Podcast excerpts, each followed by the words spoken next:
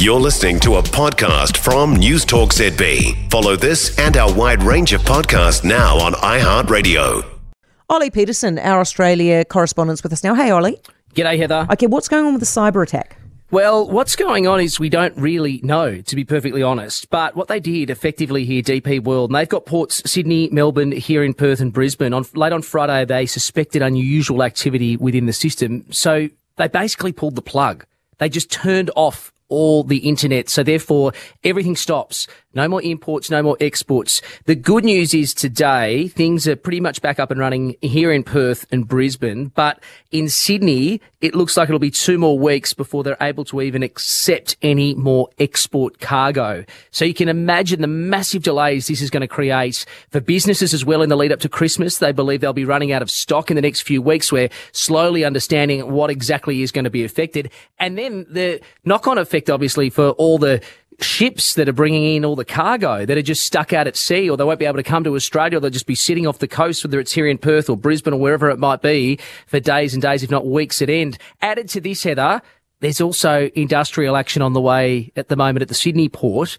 And there may be workers walking off the job later this week. So if you're a business relying on cargo coming into the country in particular, with just a few weeks to go before Christmas, you'd be absolutely pulling your hair out right now. Too right, you would. Hey, and staying on, you know, water related things. Hmm. This gastro cruise that's arrived in Adelaide. Are these people are these people going to be allowed off onto dry land?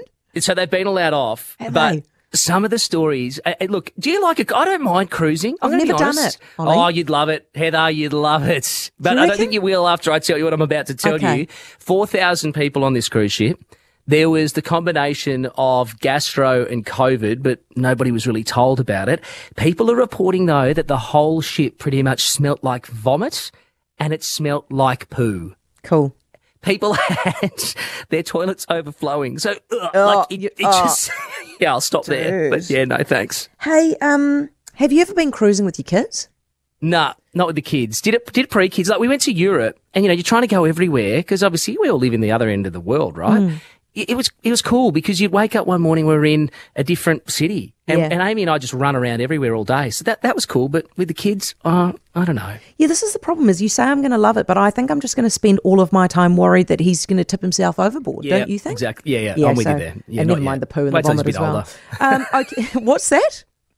I said, wait till he's a bit older. Just yeah, wait till he's a bit older. Maybe. Yeah. And then Yeah. wait till he's a bit older and then leave him with his grandparents and go cruising by yourself. Um, Yeah, that's it. Hey, what's going on? What, what, what is the thinking behind this Airbnb tax solving So a housing crisis? Exactly. And we're doing lots of different things. So WA last week, they announced they're going to, how's this, right? If, if you have a place in Airbnb or Stayz in WA, the state government is going to pay you $10,000, 10 grand tax free to bring it back into the long term rental market. I think we've got too much cash over this side of the country, by the way, if they're prepared to do this.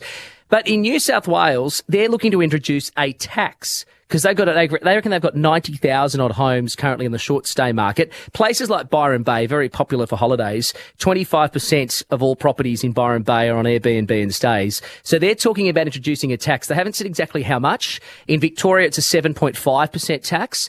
But obviously, everyone around the world's grappling with it at the moment, particularly in in our countries. Heather, there's just simply not enough houses for the people that want a long term rental. So in WA, we've got a rental vacancy rate of 0.7 percent. You see 160 people queued up every single weekend at an, at an open for inspection for a rental. Uh, so they're trying to come up with these ideas about taxing people who put it in the short-term market, offering them obviously cash, 10 grand to put it in the long-term rental market. I think we need a coordinated approach if we're going to do something. And governments, how about you keep up your end of the bargain and build some bloody homes? Good on you, Ollie. Love it. Oliver Peterson, our 6PR Perth live presenter. For more from News Talk ZB, listen live, on air, or online, and keep our shows with you wherever you go with our podcasts on iHeartRadio.